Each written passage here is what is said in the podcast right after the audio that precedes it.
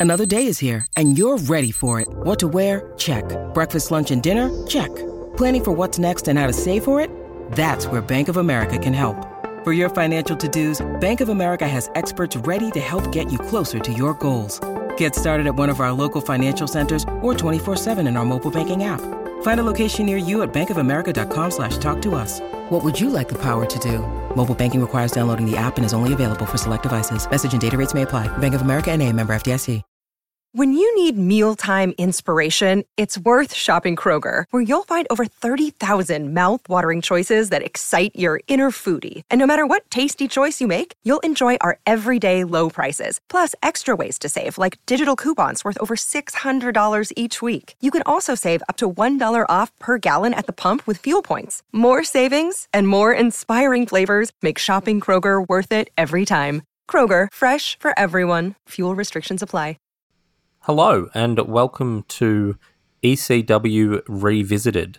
Uh, you'll notice the slight difference of uh, name from our WCW Reconsidered podcast. Uh, that is because WCW has spent 20 years getting uh, canned and called garbage by uh, WWE produced documentaries. Uh, ECW has not suffered the ignominy of WCW's fate and instead is sort of considered this genius hidden promotion that only a, a select few were able to see.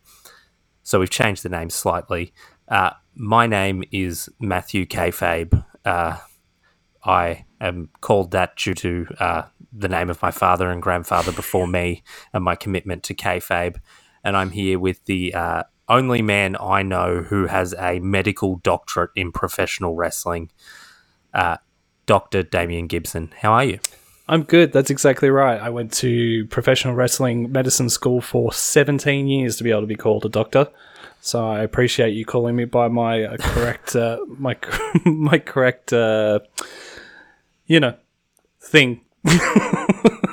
I'm I'm uh, I'm excited to do this because neither of us have watched uh, ECW f- full. I think I might have watched a little bit more than you have. I've watched uh, none. I've I've never seen any ECW. I've watched uh, occasional like I've seen little bits and pieces of WWE ECW, which we won't talk about until maybe not at all. But um, I think maybe maybe we'll do that. Let's see how this goes. We got six years until we yeah, need to think yeah. about where we're going. Uh, ECW has always been something that.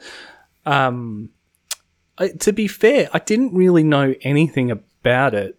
By the time I stopped watching wrestling around 99, 2000, I hadn't heard anything about ECW then, really. Um, and then I came back mm. to wrestling in like 2012, and that's when I really heard about it because you heard people that I was really into talk about it a lot. I, like Ring of Honor guys, mm. guys like um, you know CM Punk, Daniel Bryan, blah, the same people I talk about in every friggin' podcast. But they they would like they talk about it, and then WWE because they own the rights to it, and Paul Heyman worked for them and all that kind of thing. They were very open in just mentioning ECW, and you're right. It's weird. Like they, mm. there is this. I mean, WWE won't even mention New Japan or anything like that at all. You know, they barely will bring themselves mm. to say this person you know, like when there's a lot of talk about how AJ Styles debuted five years ago, and I remember then they could barely mm. bring themselves to say Japan, let alone New Japan. so it's ECW is this weird, um, significant place in wrestling history where like they uh, exist in the WWE universe, but are their own thing. And I guess they they did show up as well in WWE for a mm. bit of time. Um, there was a sort of mini invasion angle, and then they were part of the big invasion angle that was terrible. Yeah. But that's that's okay. We'll get we'll get, we'll get, there. Um, so so we we've decided to start in 1995. I think there's not a heap of logic uh, behind this, other than starting in 1993 was a very daunting thing. Uh, and we thought we'd give them a few years to get their uh, sea legs under them before we started. Um, so we're gonna we're gonna do this a little bit differently. We're gonna do it month by month. So this is a monthly show. Um, and we're to start with January 2, 1995. We open with a Mikey Whipwreck, what, what's he been up to for the last year video package. Then we get a match with which is Mikey Whipwreck, Mikey Whipwreck versus Don E. Allen, and he, he wins. Mikey wins. Uh, then Paul Lauria, Mikey's friend, is interviewed, and the bastard decks Mikey and attacks him uh, being egged on by the the the uh, incredibly named Jason, uh, who then delivers a promo on Mikey Whipwreck. Uh, then we go to an outdoor Public Enemy anti Taz promo. And we move on to a cut up match that's Sabu and Taz versus Public Enemy that ends with a Benoit and Dean Malenko run in.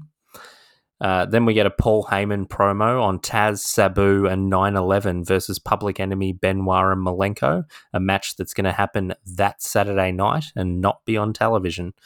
Uh, then we get uh, a video of Stevie Richards' first loss, and we get the the backstory of him renaming himself Stevie Polo and Stevie the Body.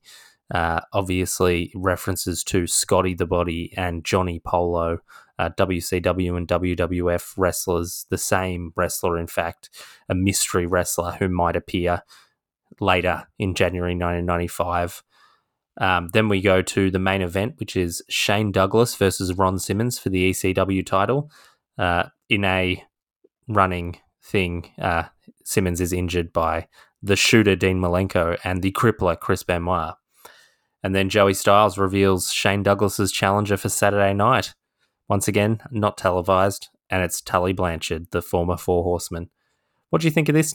There's a lot. There's a lot to um, to unpack. I, uh, Mikey Whipwreck is my ECW guy. I'm like all in on him immediately. Um, you mentioned to me that he's probably the Daniel Bryan of ECW, and of course, I immediately anyone who's small and has mm. all the odds stacked against them, I'm on board immediately. Uh, it's just you reading out that card, man. It's a testament to how influential ECW is, even up until today.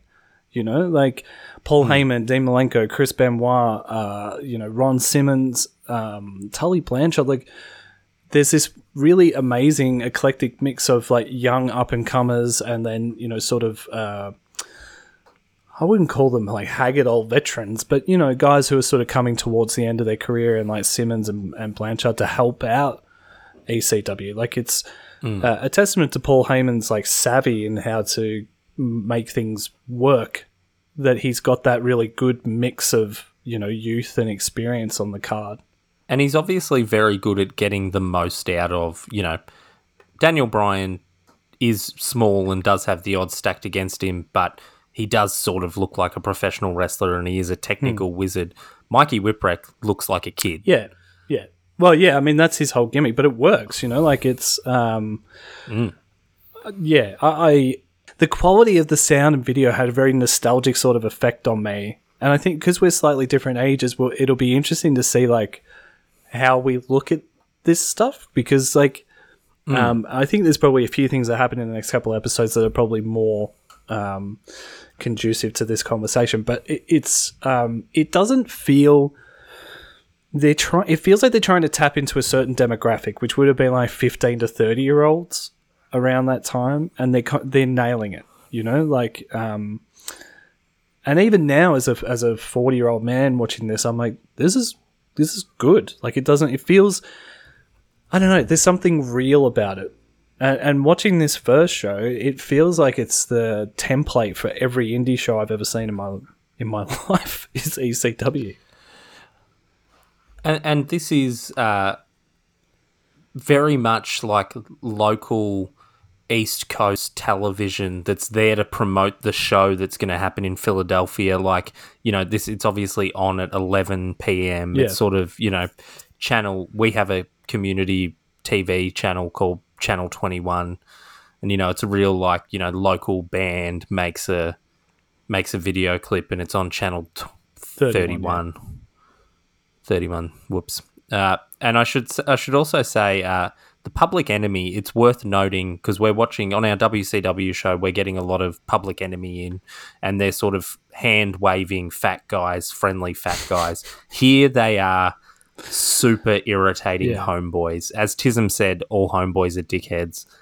These guys are dickheads. Yeah, and it and it um, it really does sort of bring back memories of that being a thing of like you know sort of like white middle class kids so desperately wanting to have the same lived experience as like African American kids who are making the music that they loved, but it just came across as dickish because you know uh, you know, just like guys who obviously went to like a uh, very well off school, just standing around on the corner of streets in in my middle class suburb, just trying to be like look like they were from NWA. You know, it just it was I don't know, it was just really try hard, and I hated it. And so I think like uh, the you know public uh, public enemy have like tapped into that as a heel team, and that it works really well. Like, and as you say, like the difference Yeah. between them and ECW and WCW is light years. And they're a big deal. They're I think they're the only wrestlers that are on every every episode of January ECW. What's going on with Taz? Why is Taz dressed like that? Taz this this is the early Taz gimmick when he was the Tasmaniac, not Taz the Street like Fighter. it. he was a you know he's a he's I I thought you would either really like this or really hate it. I, I don't like it at all. Um, it's it's it it has it has your favorite thing in wrestling, which is stupid. Uh, like you know, he he's a jungle man sort of Tarzan thing, which is like seems to be quite up your It alley. is, like, yeah. If someone has a gimmick that is absolutely not realistic and bizarre, you're like. This is what professional wrestling is. It's storytelling. but it is storytelling. I don't know. I haven't seen him cut a promo. It, he just looks weird. He looks like he's wearing a fucking Barney Rubble suit to the ring, and I don't like it. Don't worry, we're gonna we're gonna get to gonna get to uh, some real Taz in the next few years. Um, so I'll, I'll move on to January 10, 1995. We open with a Tully Blanchard promo where he states that one of the horsemen might be afraid of Shane Douglas, and that's the backstory there. Uh, for for listeners, is that uh, he's been Shane Douglas has been has basically spent the last two years cutting uh, promos on Ric Flair, calling him out. Um, then we get a Stevie Richards promo uh, where he says that Johnny Polo's coming to ECW. I told you he'd be coming. He had to cancel a date, double date with Eddie Vedder. And then we get the debut of Johnny, the man who was Johnny Polo, but is now Raven. Uh, then we get Stevie Richards versus the Shah, Hack Myers. Uh, then we get a package on Chris Benoit. We get ECW's New York premiere.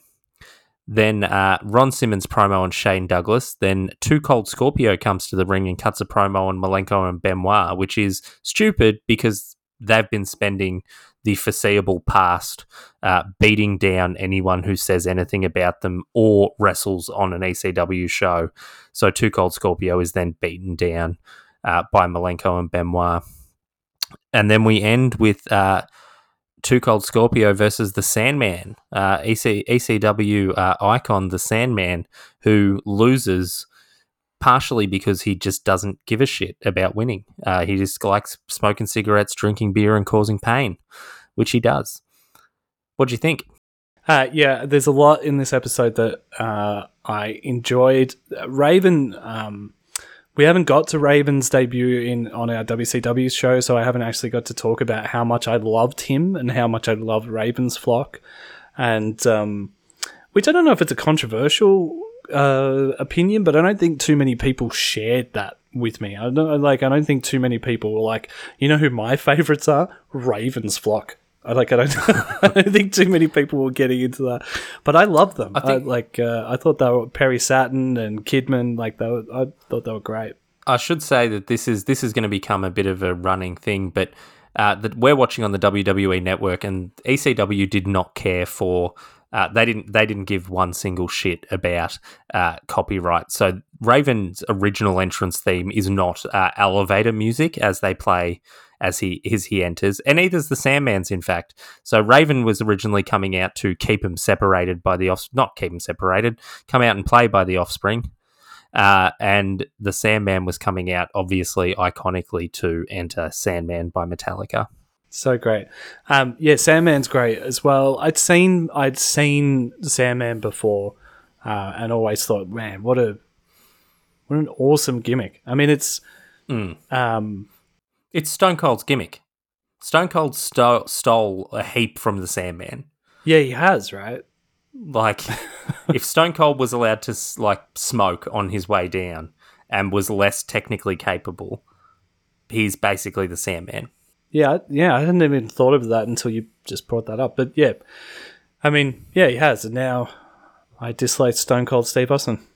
But uh, uh, yeah, I was excited to see the Sandman uh, do his work, and, and he shows up in the in the next couple of episodes as well. So I don't want to, uh, you know, proverbially blow my load uh, early with uh, with Sandman, but. Raven in particular, I was like, ah, because I've heard a lot about Raven's ECW run, so I was super excited to see that he shows up like in the second episode. Yeah, this is sort of we're we're going we're getting in on the ground floor of Raven. Yeah, which is awesome. And the the New York premiere is one of the more hilarious, uh, hilariously shitty things I've seen uh, on a wrestling promotion. The thing I don't understand, man, is like they have two quick vignettes where they show uh, they show. I keep going to call them private party. Public Enemy show up. Um, and Shane Douglas. And there's a crowd of what, like 20, 25 people at the front of the nightclub that they've obviously If that, paid yeah. or roped in to like stand in the middle of a New York street in a freezing cold night. who actively are confused by visibly confused by who the people are. There's two women at the front when Shane Douglas comes in who literally you can see them mouth to each other. Who the fuck is that? Like, who is this? Who are these people? Why are we here?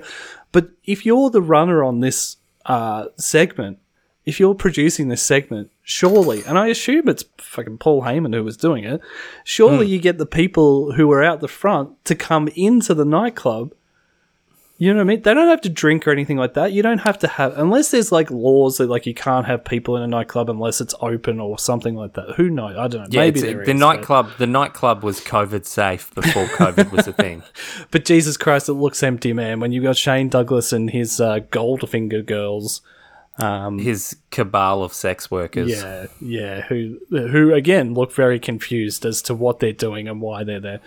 Um, if it was if the segment was meant to make me believe that Shane Douglas is a wheel and deal and style and profile and son of a gun, uh, it doesn't really do the job. But um, actually, more than anything, it makes it look like no one in New York cares about ECW. I think I came away with the strong impression that Shane Douglas pays for sex. That's what I took out of this. yeah, well, if we can say anything, if we can say anything about this, it's that Shane Douglas pays sex workers. Uh, I have one more issue, and it's with Hack Myers, the Shah of ECW. I'm not a horror movie fan, but he's billed as from the last house on the left. I know that the last house on the left is like a very famous, like censored rape and murder movie. yeah, So is is Hack Myers, who seems to be a face, yeah. Are we saying his character's a sex murderer? Um, yeah. Well, Shane Douglas should keep his sex workers away from Hack Myers. That's what I've learned. Yeah, he really should. It's it's that kind of like um Why wasn't Hack Myers at the ECW premiere? Why didn't they have the wrestlers come to the premiere? yeah, I know. Well, they probably all live in because it's it's in Philly, right? Yeah. It's not a long drive. It's not a long drive, but they've probably all got fucking day jobs and stuff. You know what I mean? It's like Paul, I'm not driving all the way up to New York to do a night's shooting and then have to be at work the next day. And um, what I do like though is the cultural touchstones that like the you know the the stuff that they are referencing is uh, either like fairly recent or cool. It's not the WWE thing of like, hey, we're referencing, uh, you know, Fast and the Furious now in 2021. You know what I mean? It's like, Well, Vince hey, let's have a character that's like Paul Walker from Fast and the Furious. It's like, you know what I mean? Vince McMahon's about to find grunge. Yeah, seven. Well, they've got a character based on Dexter. When did Dexter finish, let alone start? I really like Dexter Lumis, but you're right. It's like it's a ten. Dude, he's the best thing on NXT by a mile. Um, the um, because he's turned it into like this other weird thing where he does like childlike drawings of people and stuff now, and it's actually a bit creepy. Yeah, but that anyway, sounds sick, man.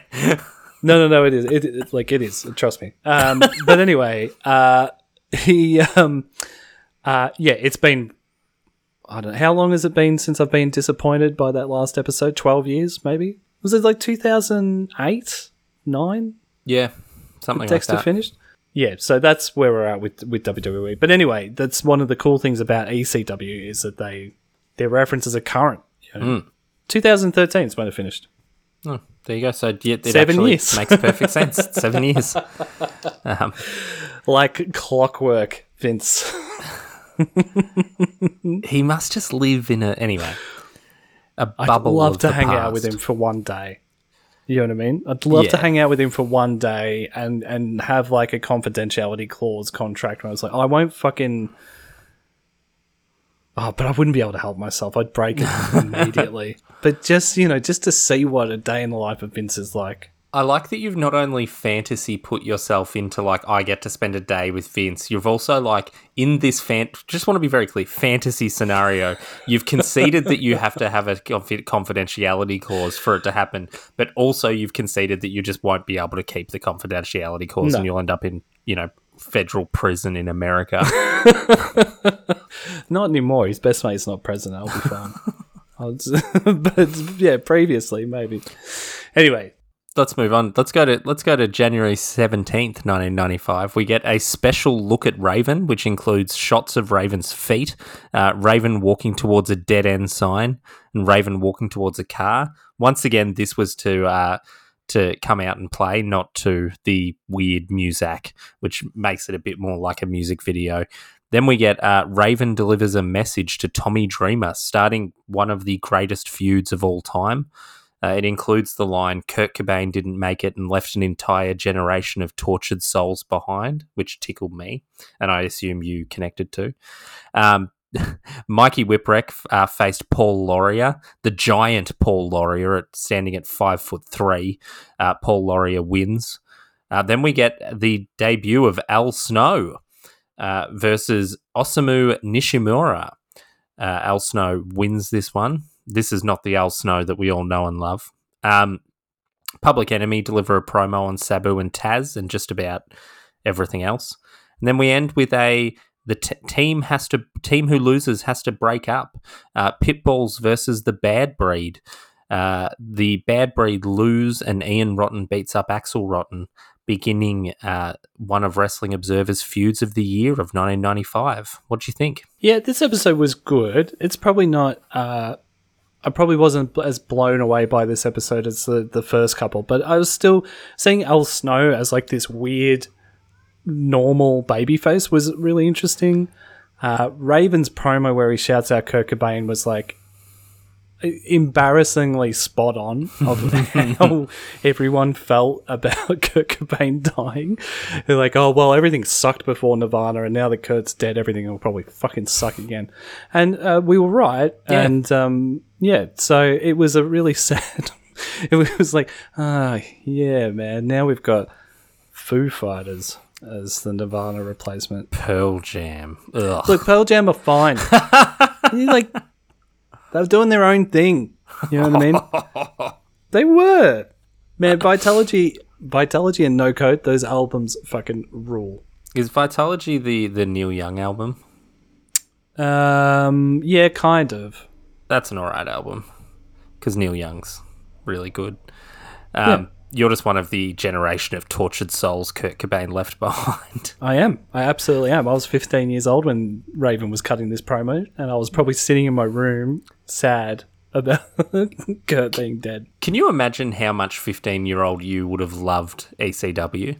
Oh man, I just would have been Raven would have been my. I'd still be talking. I'd be talking about Raven now the way that I talk about CM Punk and Daniel Bryan. It'd be a- mm. any opportunity as soon as someone mentions wrestling. Did you say wrestling? Do you know who was great? Raven. You know.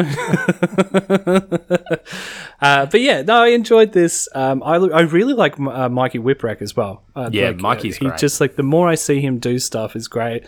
Um, his little buddy Paul, who's the giant, is also awesome. There's a sense that you know, it's important to have a sense of humor about wrestling in a post kayfabe world. You know, Um, Excuse like, me? You know, so the main stories need to be. Well, no, I mean in a sense, you know, like I'm not accepting a you know, post kayfabe you know world. what I, you know what I mean, where everyone knows that it's fake because everyone loves to tell us that it's. fake, Excuse me? You know, I'm the I'm the I'm the it's still real to me, damn it, guy. but yeah, I mean, like it's important to have, um, like uh, the top stories need to be um, serious, but the you know having the mid card. Anyway, uh, there's a sense of humor about ECW that I really appreciate. So Mikey Whipwreck, I also have connected with Mikey, Mikey Whipwreck. Uh, unfortunately, has three T-shirts on Pro Wrestling Tees, and they all feature a very aggressive, uncool '80s metal pentagram uh, that's like has an M and a W, and I just don't think I can wear it. Yeah, I've already got one pentagram T-shirt from Warhorse. I don't need, I don't need another one. And I, I think it's worth noting as well. This this Al Snow who debuts with a giant mullet and blue underwear um, is. is gonna go to WWE again, the WWF, and be in the new Rockers with Marty Jannetty for a little while, and totally blow out. This is not the start of Job Squad Al Snow. That's years away. Yeah, yeah, it, it's amazing. Like I would not, if he hadn't have been introduced as Al Snow, I would have had no idea. Yeah, absolutely. And what do you think of the Pitbulls and the Bad Breed? I, knowing that this is apparently an iconic feud, I'm excited about the Rottens facing each other. Um, but this match I was not particularly into. No, I didn't get blown away by it, uh, and I was interested to hear that. You know, um, did you say PW Insider was their feud of the year? Yeah, I think it was, one of their feuds of the year. Yeah, so interesting. Like, I mean, I respect them as a magazine. So, yeah, I mean, well, I, I feel like there's going to be for as many people who made it out of ECW that I'm aware of, there'll there'll be, you know, two to one that I don't know and hmm. will become, you know, like Mikey Mikey Whipwreck. I'd never heard of him before, and he's instantaneously become a guy where I'm like, why didn't he get to go somewhere else? But Yeah, Mikey was definitely like Mikey on AEW could have been great. Yeah, he was born at the wrong time. Yeah. Like if they've got Marco Stunt Wrestling, they could definitely have Mikey Whip, whip a wreck. Oh yeah, for sure. There's like, there's. I mean, Jungle Boy's not that huge. Orange Cassidy isn't that big. I mean, he doesn't look like he's any smaller than those kind of guys. That's that's true. Anyway, So on, on January 24, 1995, let's uh let's move there. We open with another Public Enemy promo. Once again, just exceptional, terrible heel work. Uh, then we go to Two Cold Scorpio versus Chris Benoit. Uh, Paul E delivers a promo on Public Enemy. Raven delivers a promo on Tommy Dreamer, in, featuring some really bad poetry, and he's sitting on a swing at night. Uh, Shane Douglas versus Ron Simmons. Uh, and then Shane Douglas issues an open challenge. Tully Blanchard hits the ring. Dean Malenko and Chris Benoit attack him because Tully Blanchard's obviously not watching or paying attention to the show. And they hold his arms down as uh, Shane Douglas puts him in a figure four to end out the show, which is a very great four horseman move. What did you think? uh, I like that. This was uh, from Florida, right? Yes, yes, this is this is Florida. Yep. So the next two episodes are from Florida. So it's interesting to see the ECWs like Paul's decided it's time to spread our wings and you know try and get uh, more eyes on the product. Um, because it it looked like it was being done in a um rodeo Mm. arena. Like that's what it looked like to Yeah. me. But anyway, there there were people there. Um, yeah, all, everything in this episode was fine. I think the the standout to me was Public Enemies. Having now, like you know, I was up to episode four, and I was like, oh, I get, okay, I get Public Enemy and ECW. Like it, it it's just to be. I mean, there's, there's good heel work is this right, but it's just like it, it's just through utter annoyance that you that they get out. Like at first you're like, shut up, shut up, and then after a little while you're like, uh, okay, you go, okay, I kind of see what you guys are doing, and I, I assume like by March I'll be like, Public Enemy are the greatest tag team in the history of the world. Should have been. uh, but yeah, I love them. Raven's poetry is so fucking like God. It just. It reminds me so much of the mid nineties. It's not funny. Everyone in their rooms, like listening to Vitalogy and the Cranberries, and This is uh, from the book of from the diaries of Damian of Doctor Gibson. it, it really could be, man. Like listening to No Need to Argue by the Cranberries and just being sad for no reason. Fifteen, you know, have good parents, like a family that loves me, friends. We're going to a half decent school. There was nothing in my life that was bad. At, at all, but, I would just sit in my room and listen to sad music being sad. Have you noticed that Ravens? I don't, and I don't know if this is going to become part of the story, but these promos are not shot in like destitute, crap, grungy Seattle areas. They're like shot in like upper class suburbia or middle class suburbia at least. Yeah, but that's kind of what grunge was as well, though, right? Like it was kind of like um, it was a bunch of like bored middle class kids, like being absolutely despondent at the fact that they've that essentially their lives had already been chosen for them. You know what I mean? It's like, well, Yeah. you're just gonna you'll go to school, you'll go to uni, and you'll get an okay job, and then you'll meet someone, then you'll have kids, and you'll live in the suburbs. And it was just that des- you know that desperation of being like, oh, I don't want to do that. I don't like I don't want to do what my parents did. It's fucking boring out here. Mm. And then that leads to Raven walking around in Doc Martens, you know, kicking fucking. Uh, drain grates, going. My life sucks. Do, do you think? Quote the Raven. do you think that? Uh, do you think it's a bit weird that he's coming out to the Offspring, given his character? It is, yeah. It, that's they're way too fun for Raven. Like it'd be like if he came out to like "Damn It" by Blink One Eight Two. Like it's just not like it's too much of a party tune. I'm gonna I'm gonna pitch that- you pitch you a song. Uh, okay, Frances Farmer will have a revenge on Seattle. Is what Yeah, Raven man. should have come out to. oh man, I'm going to listen to In Utero as soon as we stop finish. As soon as we just stop recording this uh, podcast. Yeah, that's perfect. Anything like that, early Soundgarden, like Rusty Oh, Cage or something cool. like that, would be good as well.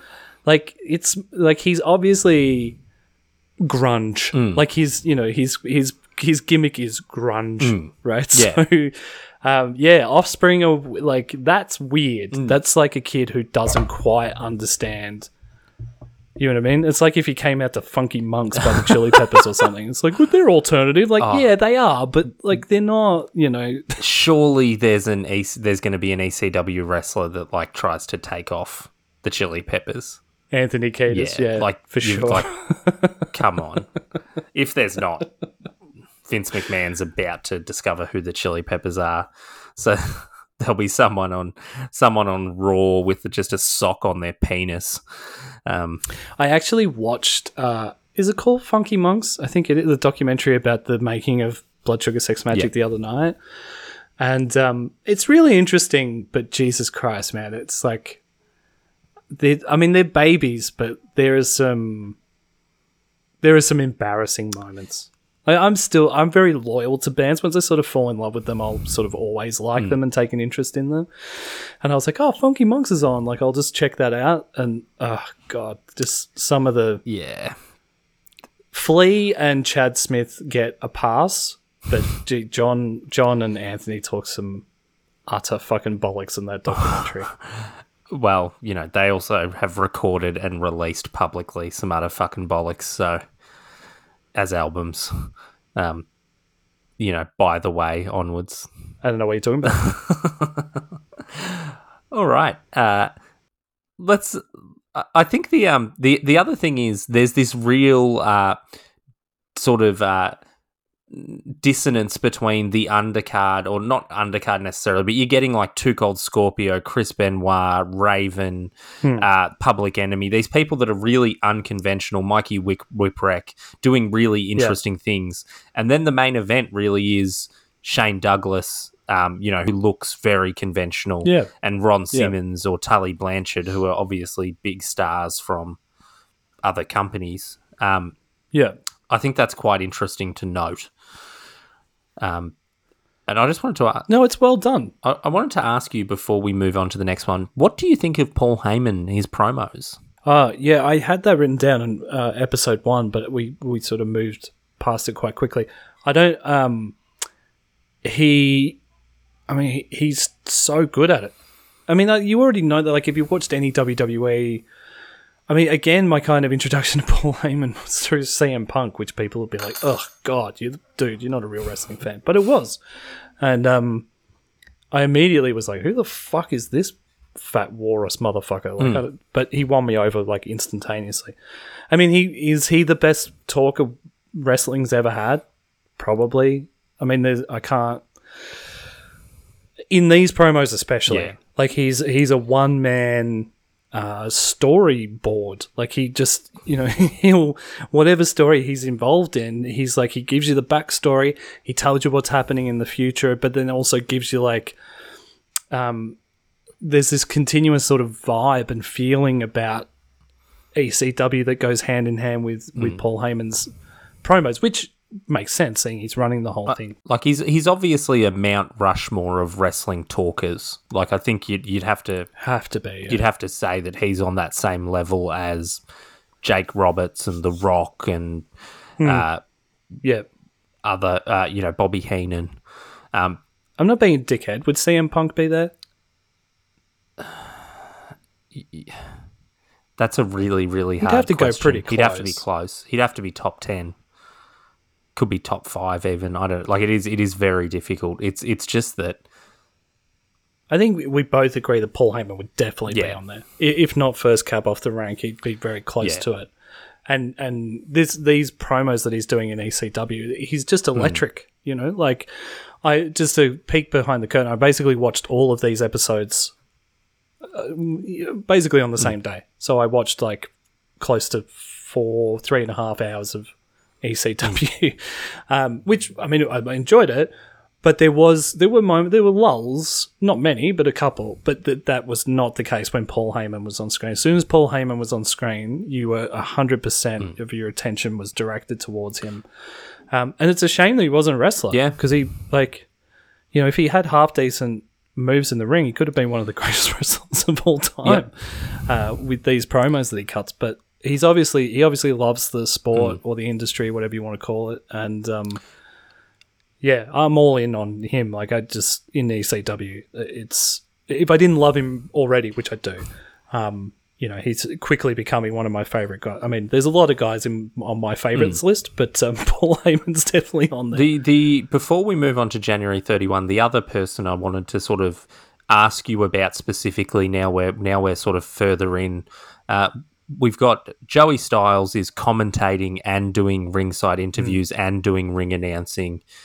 What do you think of Joey Styles? I like him, man. I think he's got. Um, he obviously knows his shit, but obvi- but but is passionate about ECW. You even if you didn't like his style, you'd have to be. Um, You'd have to be blown away by his work rate, if Yeah. nothing else. I mean, he's he's a he's a one man he's a one man media team for that for that organization. And there's a lot of people who do that at a lot of indie companies around the world, you know, who are that person. Um, there's like Andy Coyne who does it for MCW is like the he's the commentator, he's the ring announcer, he's the you know, he does all this kind of stuff. So um not not to downplay Joey Joey Styles' role in ECW. I really like him. I think he's I think he's great. Yeah, I th- and I think um, it is a bit of a because of when ECW ended and WCW ended, and I think he I think he worked for WWE uh, for some time at, on the on their website. He did the ECW commentary, didn't he? Like the WWE ECW yeah, I believe it was him did, and right? Taz, maybe. Um, I could be wrong about that. Um, hard No, hardcore that's right. fans of W uh, WWECW um, can can comment. Um, but it's it's a bit of a shame that he never got an opportunity to be sort of a you know big show commentator. Um, I believe there was some talk about him going to TNA for a while, um, but he didn't. Um, but he's just I, th- I really like him. I really like his energy and like his just obvious passion for the product. I think it just adds to it.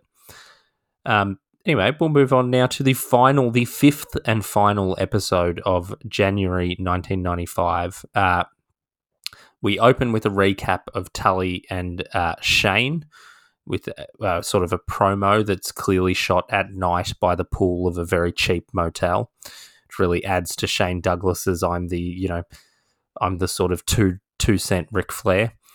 Um, then they say, you know, we were in Florida and fans destroyed the ECW ring. Um, the the fans just threw their chairs in the ring. It wasn't destroyed, but you know, you take you you know, this is a Joey Styles embellishment to make it sound cooler. Um, Shane Douglas shoots on Tully Blanchard.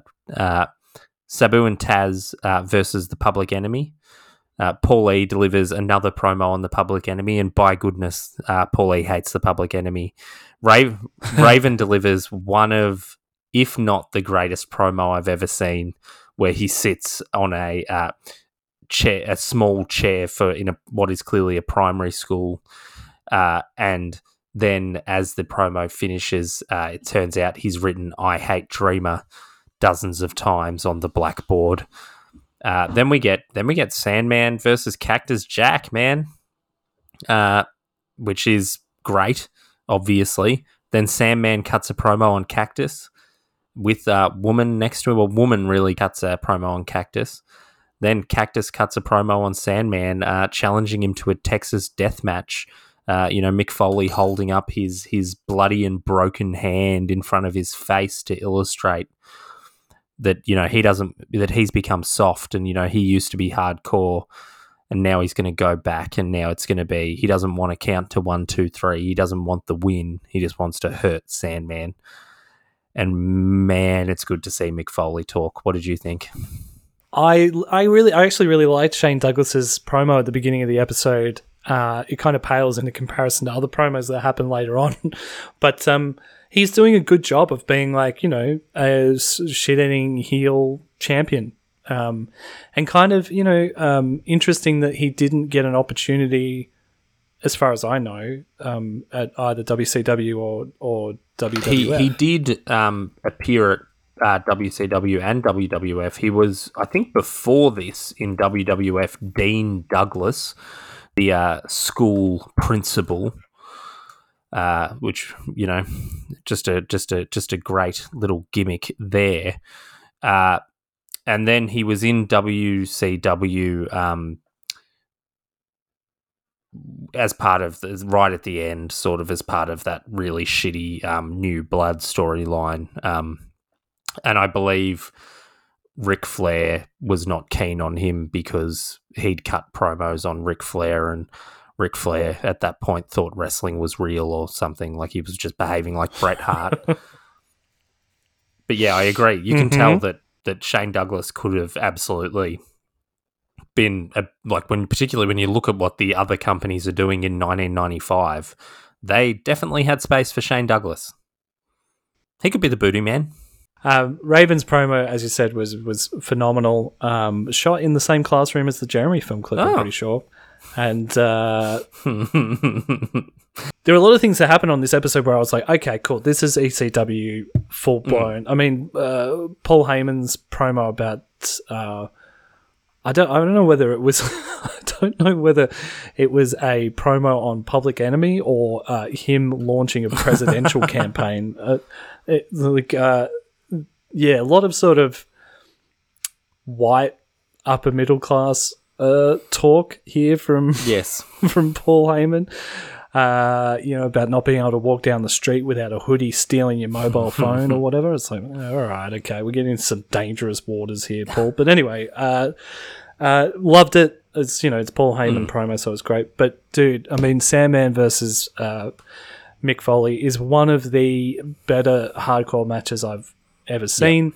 And I know anyone who's in the ECW would be like, well, you haven't been watching hardcore matches because you've been watching WWF and WCW. So I, yes, I concede that. But um, yeah, this was this was amazing, and then capped off by and you compare the promos the Sandman and Woman and and Mick Foley do at the end of this match to make you believe that these two hate each other, compared to what we're watching on WCW Nitro at the moment a year Yeah. later, if that makes sense.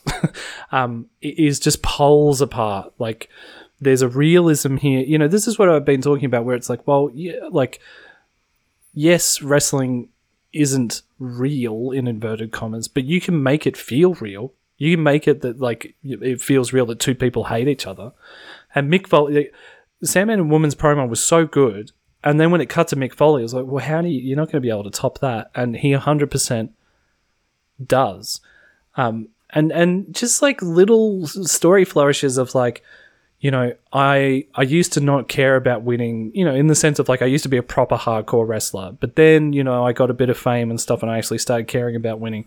But this this time with you sandman i don't care about winning.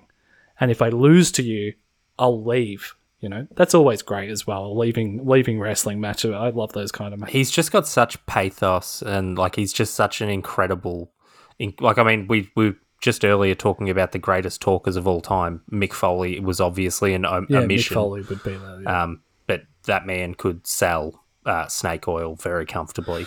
Oh, a hundred percent. But I think you know it comes from uh, with those kind of guys, the guys who are good talkers. It, it, it does come from a place of hmm. passion. You know, like you never really see the guys who come from other sports and stuff like that. I mean, I know people could go The Rock, but really, you know, The Rock's from a hmm. wrestling family. Like the people who th- it's in their blood, they're the ones who end up being. The, the guys who care the most are usually the best Yeah, absolutely. Bill Goldberg, not a great promo. Yeah, exactly. That's exactly who I was going to say. You know, Bill Goldberg, not a great promo. Um, you know, I'm trying to think of other people who you could probably put in the. Uh, you know, Stone Cold Steve Austin cared. You could tell he cared. yeah, yeah. You know, like I, I think like um, you know Baron Corbin in WWE is probably a good example of that over the last three or four years of like it's not it may not be that he doesn't care about wrestling but he doesn't care about that gimmick. And why would you? Like king corbin or fucking constable corbin or everything that they've given that guy. Um you know like i don't know what he did to vince when he first got to that company but he's had to eat shit for Yeah. a long period of time. But it just comes across like i think people uh I think some people get sucked into the kayfabe, but I think most people with Baron Corbin are like, "You don't care, so why should I?" You know, it's the same thing with Goldberg when he cuts a promo, like especially now. So to see Mick Foley cut this promo with so much passion, so much fire, you know, to be the best promo on that episode when you had Shane Douglas, Sandman, and Paul Heyman cut amazing promos. Um, this was a moment where I was like, "Oh fuck, ECW don't they're not playing. This is a real wrestling promotion um, that are light years ahead of the two main competitor, like the two big boys. Um, pardon the, the pun, WCW. Um, with how they're cutting promos and telling stories, and yeah, I just loved it, man. I I, I could sit here for another twenty minutes and uh, heap superlatives on it, but Well, this is one of the one of the reasons why I suggested we start in '95, not '96. Uh, '96 would have had some. Um, it would have sort of we would have sort of gone together with the WCW podcast, but I wanted to start in '95 so we'd have about a year of Mick Foley. Because I like I've never Right. really seen I've seen clips and I've seen Cane Dewey and all that kind of stuff, but you know I really want to see how it all goes down. Um, you know, because apparently the the crowd becomes very hostile to Mick, and he starts to hate being there. And uh, uh, anyway, we're, we're gonna we're gonna go on that journey with with Mrs. Foley's little baby boy, um, or Cactus Jack as he is here, different different fellow. Um, but anyway, what? So what? After a month, a month, are you are you intending to do another episode of this, or are you like, ah, fuck ECW, it's overrated? No, no, I wanted to. I definitely want to do more. I think this time I'll try and spread the episodes out a bit more, uh, only because four hours of anything on the trot was is probably a, a stupid way to go about things when you're trying to get an overall picture of things. But look, I'll say this: I, I much more enjoyed cramming for ECW than I have for WCW shows that we've done recently.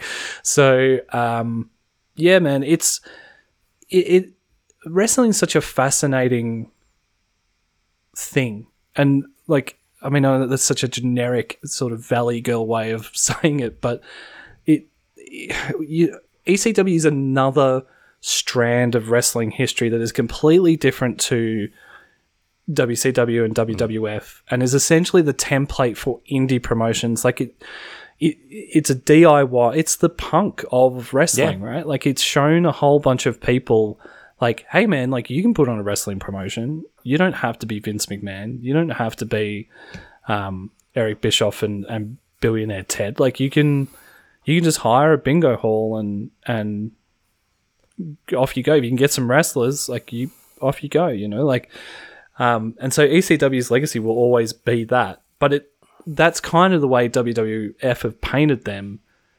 But they're more than that, and it's interesting to see that. You know, only watching a month of their programming, I can already see that. Like, oh no, you guys are much more than just you know the the DI, the kings of DIY. You've introduced a lot of different things that are still being used today, um, and probably not getting the recognition for it that you deserve. So, um, yeah, I, I'm I yeah very keen on doing a lot more. Excellent. Well, uh, on that note, um, I'm going to do the Damian, uh, f- you know, my version of his uh, subscribe, like.